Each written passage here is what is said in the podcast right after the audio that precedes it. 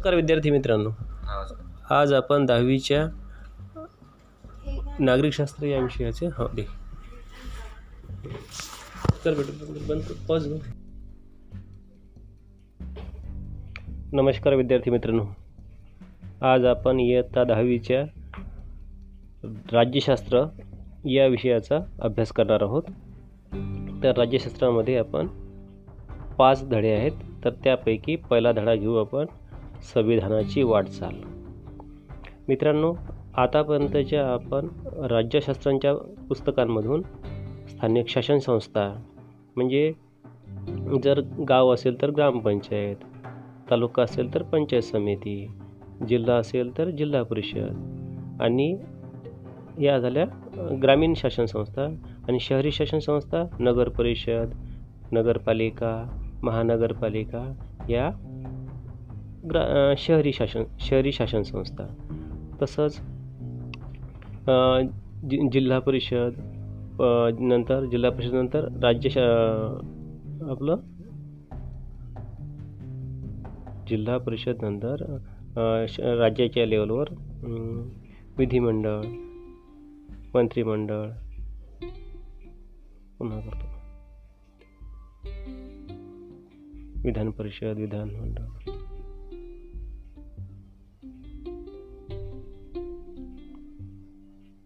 तेवढं आहे तेवढंच बस जास्त नाही झालं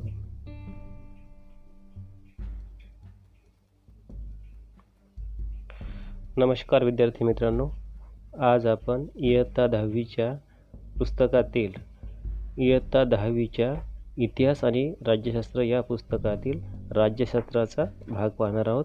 त्यामध्ये पहिला धडा बघणार आहोत संविधानाची वाटचाल. मित्रांनो राज्यशास्त्राच्या आतापर्यंतच्या इथून इथून चालू होतं ना ऐकू दे का मित्रांनो आतापर्यंत राज्यशास्त्रांच्या पाठ्यपुस्तकातून आपण स्थानिक शासन संस्था भारतीय संविधानातील मूल्य आणि त्यातून व्यक्त होणारे तत्त्वज्ञान याचबरोबर संविधानाने निर्माण केलेली शासन यंत्रणा आणि आंतरराष्ट्रीय संबंधातील भारताचे स्थान याचा विस्तृत आढावा घेतला.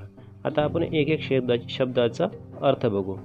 स्थानिक शासन संस्थामध्ये जर गाव असेल तर ग्रामपंचायत मग तालुका असेल तर पंचायत समिती आणि जिल्हा असेल तर जिल्हा परिषद. ठीक आहे? नंतर स्थानिक शासन संस्था हे शहर शहरी कशा कोणत्या? नगरपालिका नगर परिषद आणि महानगरपालिका इत्यादी. तसेच भारतीय संविधानातील मूल्य आता भारतीय संविधानातील मूल्य कोणते आहेत? समता स्वातंत्र्य बंधुता आणि न्याय. आणि त्यातून कोणतं व्यक्त तत्वज्ञान होते? की माणसाने माणसाशी माणसाप्रमाणे वागावे. कोणीच कोणाला उच्च समजू नये आणि कोणीच कोणाला नीचे समजू नये. ही समतेची आणि समानतेची वागणूक संविधानानं माणस या भारतीय संविधानानं मानवतेची म्हणजेच ह्युमॅनिटीची शिकवण आपल्याला या संविधानातून दिलेली आहे. आणि आंतरराष्ट्रीय संबंधातील भारताचे स्थान आंतरराष्ट्रीय संबंधातील भारताचे स्थान कसे आहे? भारताने कोणत्या देशाची व्यवहार करावा व्यापार करावा? आपण कसे त्यांच्याशी संबंध ठेवावे? इत्यादी आपल्या संविधानाने आपल्याला स- राज्यशास्त्राच्या पुस्तकातून आपल्याला विस्तृत आपण आढावा घेतलेला आहे.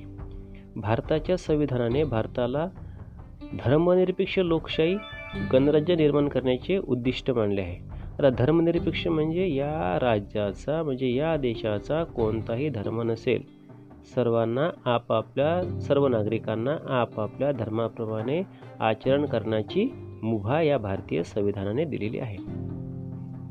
पूर्व संविधानामध्ये काय सांगितलं आहे नागरिकांना न्याय मिळावा. त्यांचे स्वातंत्र्य अबाधित राहावे. म्हणून संविधानात अत्यंत महत्त्वपूर्ण तरतुदी केल्या आहेत. सामाजिक न्याय आणि समतेवर आधारलेला एक प्रगतिशील समाज एक विकसित विकसित समाज निर्माण करण्याचे साधन म्हणून आपल्या भारताच्या संविधानाकडे पाहिले जाते. भारताच्या संविधानाचं उद्दिष्ट काय आहे? की एक सामाजिक न्याय आणि समतेवर आधारलेला एक प्रगती करणारा समाज एक विकसित समाज प्रगती होवो विकास ह्या देशाचा विकास होवो हेच भारताच्या संविधानाचे उद्दिष्ट आहे. भारतात संविधानानुसार राज्यकारभार करण्यास सव्वीस जानेवारी एकोणीसशे पन्नासपासून सुरुवात झाली. तेव्हापासून ते आतापर्यंत आपण संविधानाच्या आधारे जो राज्यकारभार झाला त्यातून भारतातील लोकशाहीचे स्वरूप व्यापक होत गेले. भारतातल्या राजकीय प्रक्रियेत झालेले महत्त्वाचे बदल सामाजिक न्याय व समता प्रस्थापित करण्याच्या दृष्टीने उचलली गेलेली पावले यांचा या आपण पाठात थोडक्यात आढावा घेणार आहोत. हा आशय अर्थातच तीन मुद मुद्द्यांपुरता मर्यादित आहे. पहिला मुद्दा लोकशाही. दुसरा सामाजिक न्याय व समता.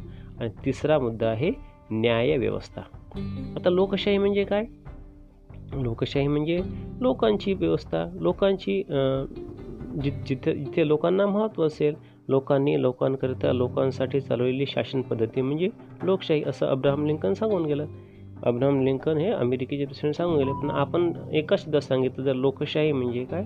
सामाजिक समता आणि न्यायावर आधारित जीवनमूल्य. तर राजकीय प्रगल्भता लोकशाहीची पाहू आपण लोकशाही शासन पद्धतीची केवळ संरचना असून चालत नाही तर त्या संरचनाच्या आधारे प्रत्यक्ष व्यवहार केल्यासच लोकशाही समाजाच्या आणि राजकीय जीवनाचा एक अविभाज्य भाग बनते. म्हणजे आपली राज्यघटना कितीही चांगली आहे पण ते जर राबवणारे हात जर चांगले नसतील तर त्याला काहीही महत्त्व राहत नाही.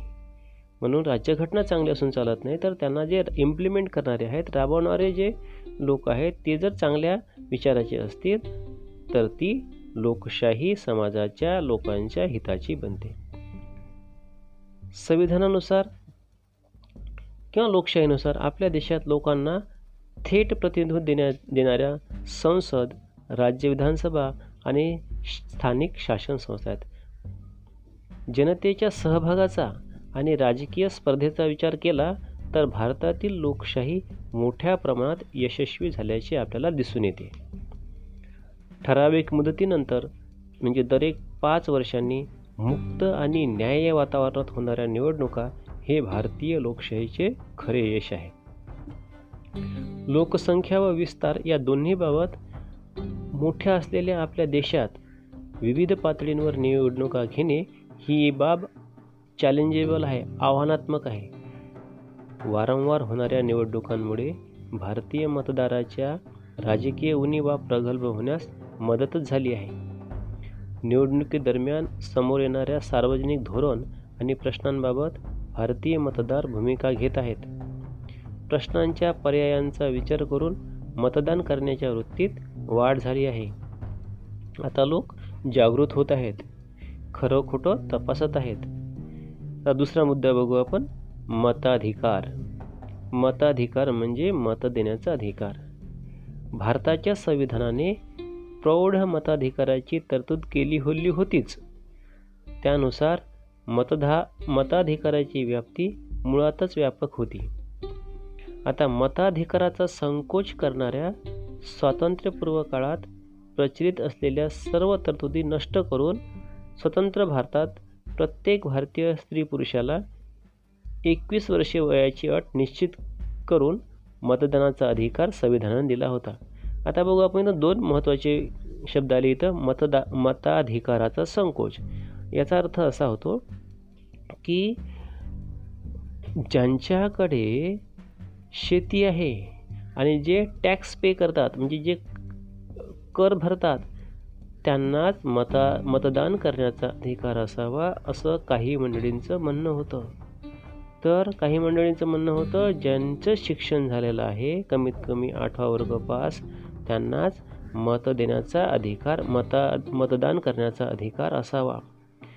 पण आपल्या संविधान निर्मात्यांनी हे पाहिलं की आपली अर्थ आपली सामाजिक व्यवस्था अशी आहे की जी काही वर्ग असे आहेत काही समाज असा आहे की जो शाळेतच गेला नाही.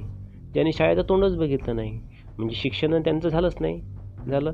दुसरं इथल्या व्यवस्थेने त्यांना संपत्ती जमा करण्याच्या अधिकारापासून वंचित ठेवलं होतं. म्हणजे जमीन त्यांच्या नावावर नव्हती. ते सुद्धा मतदान करणार नव्हते. तिसरं इथलं जो पुरु पुरुष प्रधान समाज आहे त्याने सांगितलं की स्त्रियांना मतदान करण्याचा अधिकार नाही. मग मतदान करणार कोण? मतदान करणार फक्त मुठभर लोक. मुठभर कोणते? ज्यांच्याकडे स शेती भरपूर आहे म्हणजे जे टॅक्स पे करतात टॅक्स म कर कर देतात आणि दुसरे शिक्षित आहेत. अशाच लोकांच्यावर ही मतदान करू शकतील आणि तेच लोक प्रतिनिधी निवडून आणतील. तर हे भारतीय संविधानकर्त्यांना ही गोष्ट मान्य नव्हती. त्यांनी सांगितलं की ज्या ज्यांच्या वयाची वर्ष एकवीस वर्षे पूर्ण झाली आहेत त्यांना संविधाना संविधानाने मतदान करण्याचा अधिकार दिलेला आहे. आणि आज तर तो अधिक व्यापक झाला आणि मतदाराचे वय आपण एकवीसवरून अठरा वर्षापर्यंत आणले. म्हणजे आता भारतातील कोणताही स्त्री पुरुष कोणतीही स्त्री पुरुष वयाचे अठरा वर्ष पूर्ण झालेला व्यक्ती आपल्या मतदानाचा हक्क बजावू शकतो. आपल्या मताधिकाराचा हक्क बजावू शकतो. स्वतंत्र भारतातील नव्या वर्गाला अर्थातच राजकीय अवकाश प्राप्त झाले. म्हणजे राजकीय त्यांना स्वातंत्र्य मिळालं.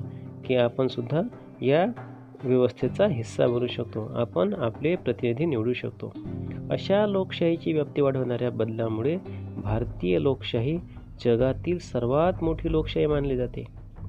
इतकी मतदान संख्या अन्य कोणत्याच लोकशाही असलेल्या देशात आपल्याला दिसून येत नाही. हा बदल केवळ संख्यात्मक नाही तर गुणात्मक सुद्धा आहे. हा म्हणजे क्वांटिटीचा नाही तर क्वालिटीचा सुद्धा हा बदल आपल्याला दिसून येतो. अनेक राजकीय पक्ष व युवा मतदारांच्या पाठिंब्यामुळे सत्तेच्या स्पर्धेत उतरलेले आहेत. भारतातील राजकीय स्पर्धेचे स्वरूपही त्यामुळे बदललेले आहे. लोकांच्या इच्छा आकांक्षांना प्रतिनिधित्व देण्याच्या हेतूने आज अनेक पक्ष या स्पर्धेमध्ये उतरलेले आपल्याला दिसून येतात. आता लोकशाहीचे विकेंद्रीकरण हा मुद्दा बघू आपण. सत्तेचे विकेंद्रीकरण हा लोकशाहीचा गाभा आहे. विकेंद्रीकरणामुळे सत्तेच्या गैरवापराला जसा आळा बसतो त्याप्रमाणे सामान्य जनतेला सत्तेत सहभागी होण्याची संधीसुद्धा मिळते. लोकशाही विकेंद्रीकरणाच्या संदर्भात संविधानातील मार्गदर्शक तत्वामध्ये तरतुदी आहेत. स्थानिक पातळीवरील शासन संस्थांना पुरेसे अधिकार देऊन त्यांच्याद्वारे खरीखुरी लोकशाही प्रत्यक्षात आणण्याचा प्रयत्न करावा अशा स्वरूपाचे ते मार्गदर्शक तत्व आहे. त्याला अनुसरूनच स्वतंत्र भारतात लोकशाही विकेंद्रीकरणाचे खूप प्रयत्न झाले. त्यातील सर्वात मोठा प्रयत्न म्हणजे अर्थातच त्र्याहत्तर व चौऱ्याहत्तरव्या संविधान दुरुस्तीचा होता. या दुरुस्त्यांमुळे स्थानिक शासन संस्थांना संविधानाची मान्यता तर मिळालीच पण त्याहीपेक्षा त्यांच्या अधिकारात खूप मोठी वाढ झाली. इथं आपण थांबूया. नमस्कार. मला आशा आहे की तुम्हाला हे मुद्दे कळलेले असतील. धन्यवाद. नमस्कार. भाऊ कर. पॉज काय बरं? ऐक बरं.